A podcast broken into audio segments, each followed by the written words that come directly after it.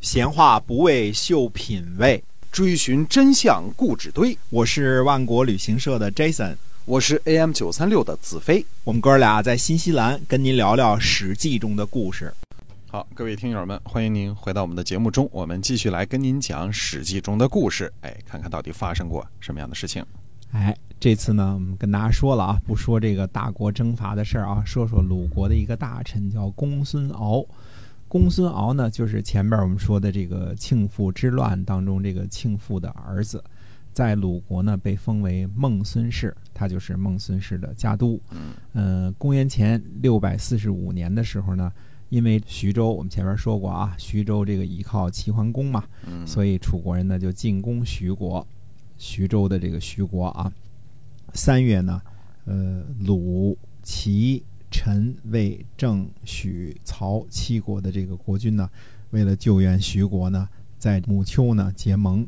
当时呢，孟穆伯，也就是公孙敖呢，就率领鲁军和诸侯的军队呢，救援过徐国。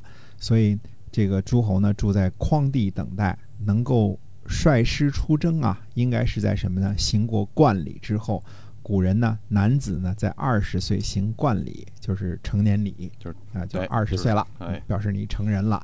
那一定是冠礼之后呢，才能够率军征伐的。所以当时这个，呃，我们说这个孟穆伯啊，或者叫公孙敖，至少他都已经二十岁了啊。等到公元前六百二十六年的春天呢，周襄王呢，呃，派内史叔服啊前去鲁国参加鲁僖公的这个葬礼。嗯。呃，孟穆伯呢，听说这个内史叔服呢善于给人看相，就带着俩儿子啊，一个叫古和一个叫难，这两个人呢来看相。内史叔服的结论是呢，古呢可以祭祀供养孟穆伯，而难呢将会安葬孟穆伯。这是古的这个下颚呀丰满，他的后代呢在鲁国呢必定昌盛。这一年，呃，秋季呢，晋襄公呢。伐魏之后呢，划定七这个地方的这个田地的这个疆界的时候，孟穆伯呢也前去参加此事。呃，到了冬天呢，孟穆伯呢前去齐国呢开始聘问。公元前六百二十五年呢，因为这个晋国呢攻打魏国的缘缘故呢，孟穆伯呢在垂陇与宋成公、陈共公、郑文公以及晋国的司空呢赤狐呢结盟。嗯，所以孟穆伯呢。在莒国呢娶妻，啊，这个叫代己，所以莒国呢是己氏的啊，就自己的己，哎，所以叫代己。呃，他生了这个孟文伯，代己的这个陪嫁的这个妹妹叫生己，就是当时嫁呢都是嫁嫁姐儿俩啊。生己呢生了这个孟惠叔，这就是前面说的他那两个儿子啊。代己死了以后呢，这个孟穆伯呢又去。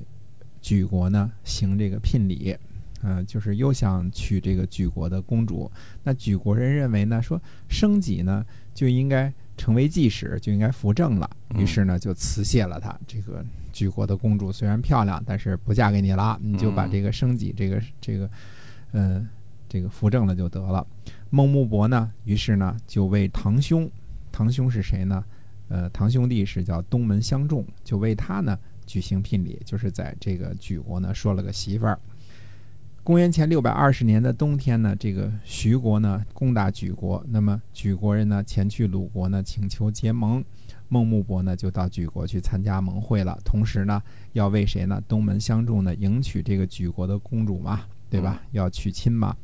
结果公孙敖呢，孟穆伯呢到达莒国境内的时候呢，这个鄢陵这个地方是山东境内的一个地方啊。他登上城的时候呢，就看见这个举国的公主呢很漂亮，漂亮怎么办呢？自个儿娶了。本来是为堂兄弟去娶的啊，就自个儿去娶了。从前边这个叙述我们看起来呢，孟穆伯或者说这个公孙敖呢，呃，现在是大叔级别的了，就是往最少最少了说，也也已经四十五岁了，很可能是不到六十，这这个四十五岁到六十之间这么一个岁数了啊。那你想，这堂兄弟肯定生气啊！本来跟我娶媳妇儿，你自个儿娶了是吧？哎，于是这个东门相中呢就很气愤，他就想这个率兵啊进攻孟穆伯，就是攻击他。这个鲁文公呢就准备答应他的请求，也觉得这主不怎么地啊。当时这个这个礼法嘛，对吧？哎，这个时候呢，叔孙氏的这个叔孙惠伯呢就进谏说了，他说：“臣听说呀，呃，内部动用武器呢，这叫动乱；对外动用武器呢，这叫寇。呃，对外动武呢，都有可能伤害到自己；对内呢，则肯定会伤害到自己。有臣子想作乱的话呢，国君呢不加以制止，呃，把这个呃内部的。”弄得跟这个仇寇一样，说这哪能行啊？绝对不行啊！所以鲁文公呢就连忙就阻止了东门相中了，说你不能这个率兵攻击孟氏啊！所以叔孙惠伯呢就为俩人调解啊和稀泥，最后怎么着呢？就让东门相中呢就放弃娶这个女子，呃，同时呢让这个谁啊孟穆伯呀就把这个举国这个姑娘呢送回去举国。俩人呢还像原先一样呢友好如初，这俩人就都答应了。那说就这么着吧，听起来像是个圆满的兄弟之间为了这个兄弟情谊放弃心爱女人的故事啊。估计有人开骂，有有人开始点赞。这个时候开骂的是真性情，点赞的要小心。是。过了一年呢，周襄王死了。呃，孟穆伯呢需要去洛邑呢出趟公差，去给这个周襄王吊丧嘛，对吧？那么孟穆伯呢，呃，这主儿比较绝，没有到达洛邑给周襄王吊丧，带着公款呢就去找举国的姑娘去了。嗯，这个故事呢就演变成了一个爱美人不爱江山的故事了。估计这时候又开始有人开始点赞，有人开始开骂了啊。哎，这次要小心这个开骂的，所以鲁国呢就立了这个孟穆伯的儿子呢，叫做孟文伯，继承这个孟孙氏的家业，就是家都呢都有人了，你跑就跑吧。孟穆伯呢终于得到了自己心爱的女人，又跟举国的这个公主啊，就生了两个儿子。嗯，不知道是在举国待的时间长了，还是怎么回事呢？这个孟穆伯呢就向鲁国请求说要回鲁国。嗯，这个孟文伯呢，就为他父亲求情，最后呢，东门相中呢就同意了，因为这事儿得跟这个堂兄弟商量啊，对吧？哎，东门相中说，呃，回鲁国可以，但是呢，孟穆伯呢不能在上朝参议政事了。啊，孟穆伯呢也答应了，于是呢就回到了鲁国，但是呢不出门活动了。这个孟穆伯呢在家呢待了三年，三年之后呢。孟穆伯把家里的钱财席卷一空，又去举国找自己心爱的女人去了。这次呢，这变成了一个无间道和这个忠贞的爱情故事，而且就有点传奇色彩了啊。后来呢，呃，等于说呢，孟文伯呢，呃，生病了，就是他就向鲁国的国君请求，他说自己的儿子啊太弱了，请让弟弟呢继承这个家督的位置。国君呢也答应了。所以文伯死后呢，由弟弟惠叔呢继承了孟孙氏的这个家业。等到公元前六百一十三年的时候呢，算算呢，孟穆伯大叔啊少说了啊，哎，今年五十二，很可能是六十多了，奔七十了。大叔呢又想回鲁国，所以他就。花大价钱贿赂，花很多钱财，请求说一定要回到鲁国。